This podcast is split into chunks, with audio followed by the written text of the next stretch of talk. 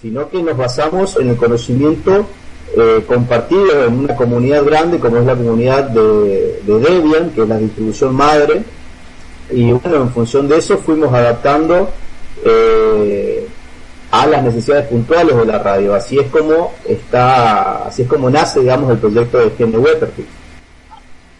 Eh, no sé, también otro a lo mejor hablar sobre las ventajas eh, de utilizar sistemas y software libre comparado a, los sistemas privativos, eh, como son Windows. Eh, también sobre hablar un poquito este componente más a, lo político, ¿no? Que muchas veces creemos cuando hablamos de tecnologías, nos quedamos justamente en lo técnico, pero no vemos a veces más allá de eso.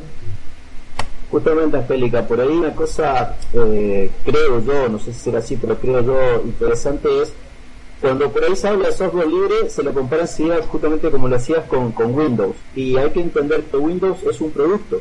El software libre hay que entenderlo como una idea, ¿sí? una, una forma de ver y entender la tecnología. Diría yo hasta de vivir la tecnología. Y cuando por el otro lado Windows o, Mac o cualquier programa son productos, ¿sí? Entonces no podemos comparar ideas con productos. Cuando hablamos de software libre tendríamos que compararlo con eh, su contraparte que sería el software privativo. Entonces de esa forma vamos a poder desglosar un poquito más qué es lo que propone un paradigma y qué propone el otro, ¿sí? Eh, cuéntanos, tienen a 20, ¿cuántos? 21 21 radialistas del, del Salvador. Eh, creo que nos podías compartir un poco cómo ha sido porque eh, no hay todavía ninguna radio, están entrando, Pablo, pero tú ya tienes mucha experiencia de trabajar con radios eh, que están saliendo al aire todos los días con, con esta distribución, con Gate. Cuéntanos un poco si ha sido muy difícil, qué dificultades encontraste. Muy bien. Bueno, no, en un principio no es, no es tan difícil. La mayoría de, la gente que viene de, Windows y de software privativo en radios pequeñas o comunitarias eh, normalmente está acostumbrado a usar Sara Radio. Que Sara Radio, como sabemos, es gratuito o fue gratuito, ya que está discontinuado, nunca fue libre.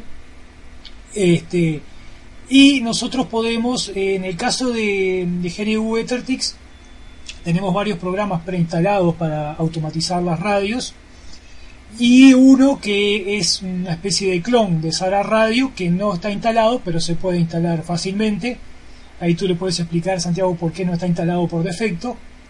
Este pero que lo puede instalar fácilmente y que como digo es un clon de, de Sara Radio prácticamente que es Radi y con eso van a poder automatizar las radios sin mayor problema quienes vengan de, mm, del mundo de, de Windows y de esos programas privativos también tenemos Guarango Radio, que, este, que también pueden automatizar con él.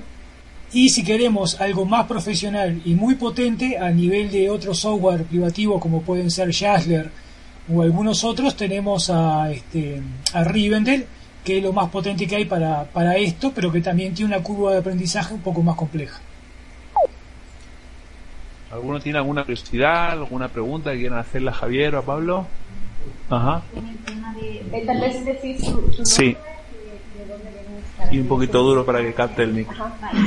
Eh, mi nombre es Norma, trabajo en la Secretaría Ejecutiva de ARPAS y tengo una duda con respecto al tema de virus. En el tema de eh, tecnologías alternativas se habla de virus o si hay algún antivirus, ¿cómo se maneja ese tema? eh, Norma, ¿qué tal? A ver, eh, el virus en sí, el virus en sí, como, como lo conocemos popularmente, no, no hay, o mejor dicho, los virus que conocemos popularmente son los virus que están programados para otras plataformas. En el mundo del software libre, puntualmente del sistema operativo GNU, existen también porque no hay nada que sea este, 100% seguro, esa es la, la verdad de la milanesa, pero digamos que es bastante más complejo poder infectar o comprometer un equipo con alguna distribución o con algún sistema operativo libre que con plataformas privativas, este, justamente por la, la, cuestión de conocer cómo está funcionando ese sistema, ¿sí? No sé si me explico, si no, mm, comento de vuelta. ¿eh? Sí, Norma dice que sí. ¿Alguien más? Por allá, René. Eh, no sé si escucharon. Sí. Si no, yo les traduzco. Sí, sí. Y quisiera saber cuáles son los eh, problemas con los lo, más típicos o los que más se han repetido en las diferentes radios que han eh, utilizado eh, el GET, por ejemplo. En nuestra radio tenemos interés de migrar, obviamente, una migración paso por paso, ¿no? pero eh, como saber cuáles son las, las, dificultades que ustedes ya conocen para poder compartir las soluciones y, y de repente hacer más fácil la, la, la migración. Sí, escucharon. Pablo. Ajá. Sí, este, bueno, las, las dificultades son más bien de, de hábitos que otra cosa. O sea, cuando venimos de otro tipo de software, nos podemos, vamos a encontrar diferencias. Para eso es que está, por ejemplo, la lista de correo para asesorar por allí este, sobre temas puntuales. Pero no hay tanta dificultad una vez que, que, que manejamos. Lo que es importante es tener a alguien que los guíe en ese, en ese proceso de migración. Porque sí van a encontrarse diferencias y sí van a, van a querer saber cómo resolver alguna cosa puntual. Pero bueno, para eso están las listas y, y, y bueno, la gente que tengan cercana que, que maneje más o menos este tema. Pero no hay mayor complicación. Si me permiten agregar algo. Eh, siempre es bueno, eh, o charlamos los talleres, nos pasaba en Cochabamba, ¿no? Con, con el grupo que, se- armaba.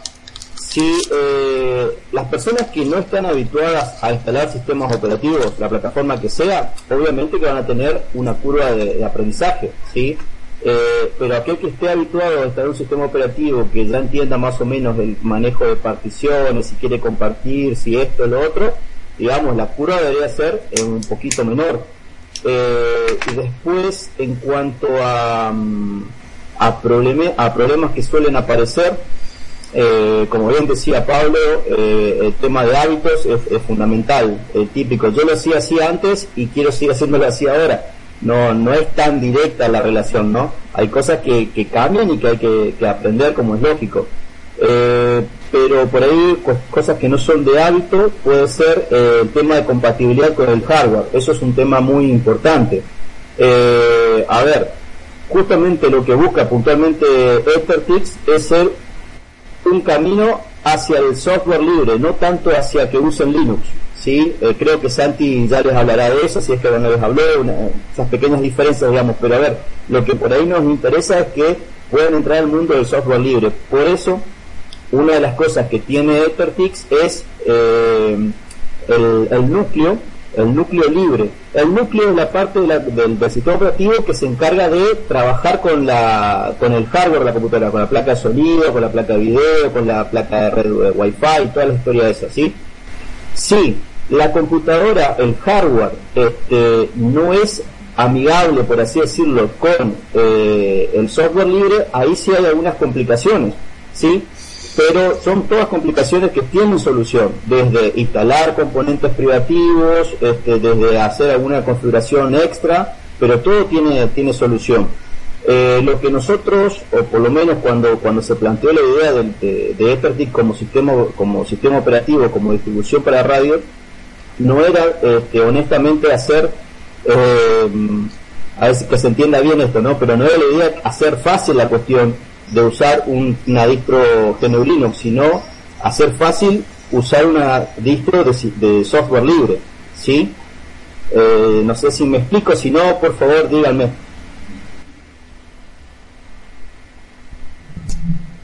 Buen día amigos, Eh, un, placer contactar con ustedes a través de este medio. Eh, creo que esto es algo eh, muy interesante porque como ya nos decían es, es muy difícil que hablemos con Bill Gates o con el difunto Steve Jobs en su momento, ¿verdad? Como, desarrolladores impulsores de su, de su sistema o lo que sea. Pero es interesante este ejercicio. Eh, pero lo que me gustaría saber básicamente es eh, que, que nos quede a, a- a los compañeros quizás no tenemos muy claro esto de, de- de- de lo que significa estar metido en el mundo del software libre. Según yo entiendo, ustedes me corregirán, se trata de que se crea algo que se está desarrollando, es decir, entre más personas participemos, más personas vamos a tener dudas o sugerencias para que el programa vaya mejorando. Porque de repente, como decía, existe una resistencia de parte de, muchos, yo me incluyo, porque por ejemplo veo el Radix y me genera un poco de, de, rechazo por cuestiones superficiales, ¿verdad?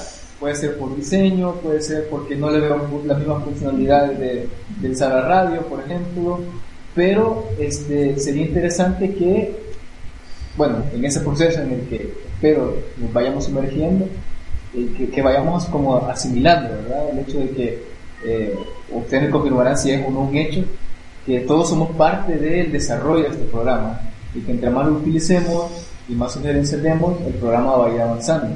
Pero sería interesante escuchar de ustedes si realmente este es el objetivo o si hay algo más o si estoy exagerando demasiado. Bueno, este, sí, eso es así. Digo, en el tema del software libre, la creación del software es colaborativa. Entonces, en el caso de cualquier programa, puede ser RAID o cualquier otro programa libre, la participación de la gente es fundamental para ir mejorando ese software. Te voy a decir algo concretamente en el tema RAID. Yo sí puedo hablar, o sea, desde el punto de vista de, radio, digo, porque estoy vinculado a eso. Este, sí tiene las mismas funcionalidades que Sara Radio. También te doy la razón que el tema estético es bastante feito, pero bueno, ese ya es otro problema. Este, pero sí en funcionalidades tiene las mismas funcionalidades que, que Sara Radio. Y recuerden que tenemos software mucho más completos que Radix, como puede ser, por ejemplo, Rivendell. Pero bueno, ya es un paso más encima, ¿verdad? Y eh, si me permiten agregar algo con respecto a, al software libre en sí, como, como comentaba el compañero, mira, yo hace, qué sé yo, harán 10, 12 años que, que me defino como un militante del movimiento de software libre. Cuando me preguntan qué hago, hago eso. Soy un militante del software libre. Y en todo este tiempo, eh, si bien he aprendido las cuestiones técnicas, obviamente de, lo que trabajo, ¿no? Pero para mí lo más importante, lo más importante que tiene el software libre es la comunidad. Si vos podés tener el mejor programa, no sé, el mejor programa de edición, de, de radio, de lo que quieras, pero si no hay una comunidad de una comunidad de usuarios, una comunidad, ya sea de usuarios, desarrolladores, de lo que sea, detrás de ese, de, de ese programa no, no va a ningún lado. Eh, la razón de ser del software libre es el trabajo en comunidad, donde todos pueden aportar desde el lado que le toca a cada uno. Porque, a ver, no es necesario ser un experto en programación. Les digo más, muchas veces lo observamos en lo que llamamos nosotros el kernel de, la distro, con Santiago, con Pablo, con, con otros compañeros y compañeras. Eh, yo no soy programador, este, lo mío es otra área, que es la administración de sistemas, pero mm, de toquetear, de, estudiar, de aprender, de compartir, de equivocarse, de eso uno se va, va nutriendo. Y eso es lo que da la comunidad de software libre, ¿sí? O sea, la comunidad para mí es lo más importante en todo esto.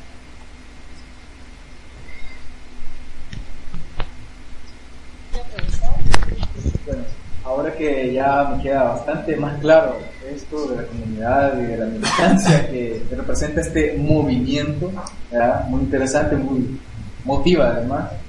Ahora me gustaría saber, después de lo que he mencionado, del, proceso de migración en el que alguien está familiarizado con el software nos guía, eh, nos abre la puerta, digamos así, ¿qué es lo que sigue? ¿Cómo es que esta comunidad se construye? ¿Cuál es el mecanismo para comunicarnos con los desarrolladores para expresar nuestras dudas o nuestras sugerencias respecto del uso del software en concreto.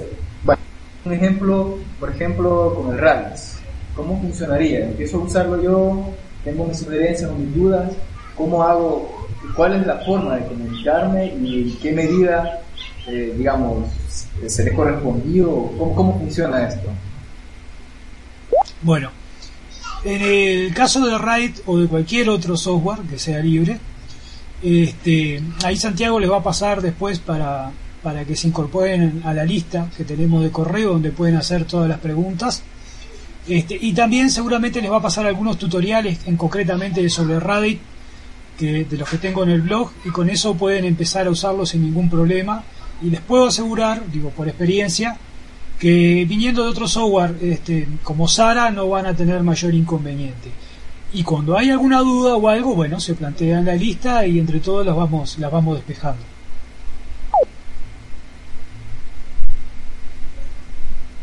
Una cosa eh, también para, para el trabajo en comunidad. Eh, por ahí, si uno no está muy habituado a trabajar con, con este grupo de, locos, digamos, del software libre, eh, una recomendación es nunca pregunten, a ver, ¿cómo hago para hacer tal cosa si antes no probaron algo? ¿Sí? Eso, a ver, ¿cómo hago para editar eh, para transformar de, de, MP3 a OGG, pero sin decir, miren que ya probé esto, esto, esto, lo otro. ¿Por qué? Porque si ustedes solamente preguntan, pero no, como que no demuestran que están tratando de aprender, tratando de hacer algo, a la comunidad, mucho que por ahí no, no por ahí no tiene ganas de, de ayudarles. Si ustedes no nos ayudan primero, es complicado, ¿sí? O sea, hay que ponerle uno para, para poder trabajar con esto, ¿sí? Claro, el caso más, el caso más típico de lo que dice Javier eh, es el, típico caso, ¿no? O sea, en software privativo, ¿qué hacemos todos? Queremos usar un determinado programa, entonces ahí sí vamos y vemos los foros y vemos todas las cosas para ver cómo ponemos el crack para que ese programa funcione sin pagar. Que dicho sea de paso, el crack no es más que un programa que no sabemos lo que hace en la máquina. Entonces, en el caso del software libre, que no hay que usar ningún crack porque el software es libre, este, sí debemos también tener el mismo entusiasmo para ver cómo se usa. Exactamente. Buen consejo. Bueno, ¿hay alguna cosa más? ¿O nos despedimos de, eh, sí, lo podemos ver ahorita. Con a lo mejor, eh, bueno, si usted le puede contar el radio, el caso de Iscanal, que es radio y televisión, ellos también han tratado de migrar en ese momento completamente a software libre, pero lo hicieron con Linux, ¿verdad?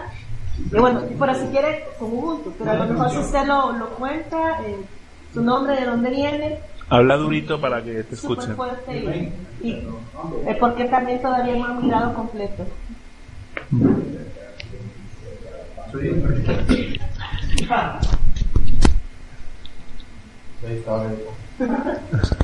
Bien, eh, mi nombre es Germain Hernández de Radio Iscanal, eh, Radio y Televisión Iscanal.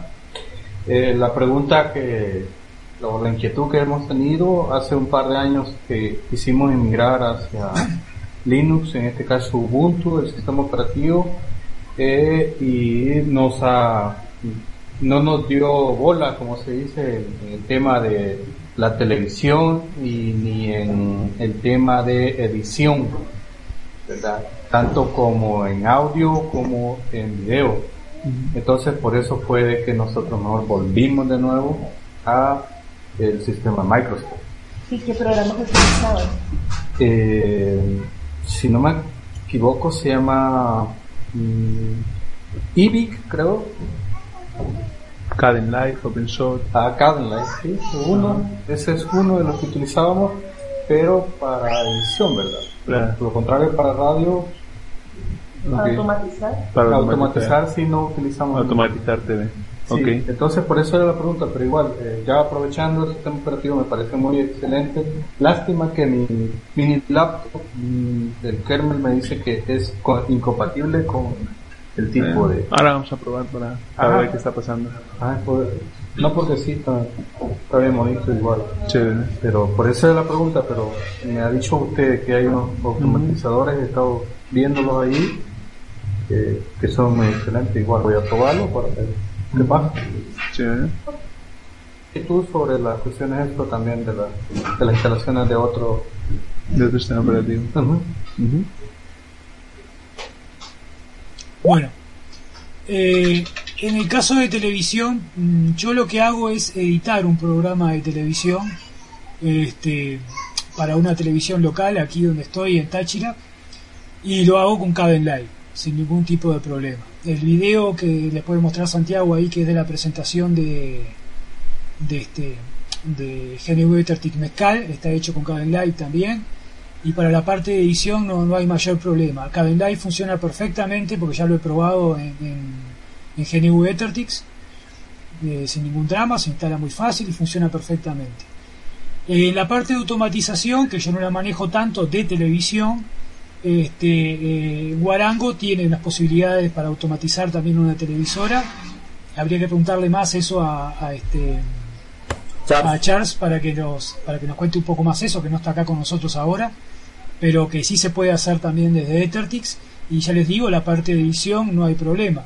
En cuanto a la parte de edición de audio, tampoco tenemos ningún problema porque tenemos Audacity por un lado para la mayoría de las cosas y si queremos algo más potente tenemos Audacious, que ahí Santiago también les puede comentar un poco de eso. Este, y en cuanto a la automatización de, de radio no hay ningún tipo de problema. Ardor. ¿Qué dije, Audacious? Sí. Ardo. Bueno. Eh, entonces nada, les dejamos para que, si no hay ninguna inquietud más, para que se despidan Javier y, Pablo. Bueno, de mi parte, de vuelta, un, placer haber estado compartiendo este ratito con ustedes. Eh, vaya un abrazo enorme ahí a, mi hermano de la vida, al Santi, a Angélica éxitos con, con el taller y bueno, saben que cualquier cosita está la comunidad, está la lista, el Mumble es una herramienta fundamental, así que cuando quieran y puedan dar una mano, solo, solo chiflen que, que estoy por acá. Ok, yo les digo lo más que, para que se animen un poquito nomás, que en el caso de video, por ejemplo, este, Live, entre otras cosas, acepta todo tipo de archivo de video, al contrario de lo que hace Adobe Premiere, por ejemplo, que trabaja solamente con algunos. Este, y en realidad es bastante parecido a Sony Vegas, o sea que tampoco tengan tanto miedo y más que nada anímense a usarlo. Bueno, gracias eh, Pablo y, están viendo los y Javier. Javi, lo siento, eh, por esta conversación. La verdad que también desde ARPAS eh, dentro de un proceso de innovación institucional que tuvimos el año pasado, es una apuesta que al menos de acá a 10 años, es decir, al 2025, todas las radios asociadas a ARPAS, las 22 radios, estemos migradas completamente a software libre. Así que sin duda esta primera charlita es muy enriquecedora, eh, sobre todo porque sabemos el trabajo que ustedes hacen que es titánico y nada, agradecerles también por su tiempo, porque es fin de semana, a lo mejor están en sus casas y, ya, nada más. Están solucionando un par de problemitas que había en, en, en Get, así que déjalos que sigan ahí ah, y que trabajen. bueno, bueno, chao chicos. Un abrazo, nos vemos, chao. Bueno, nos vemos, chao.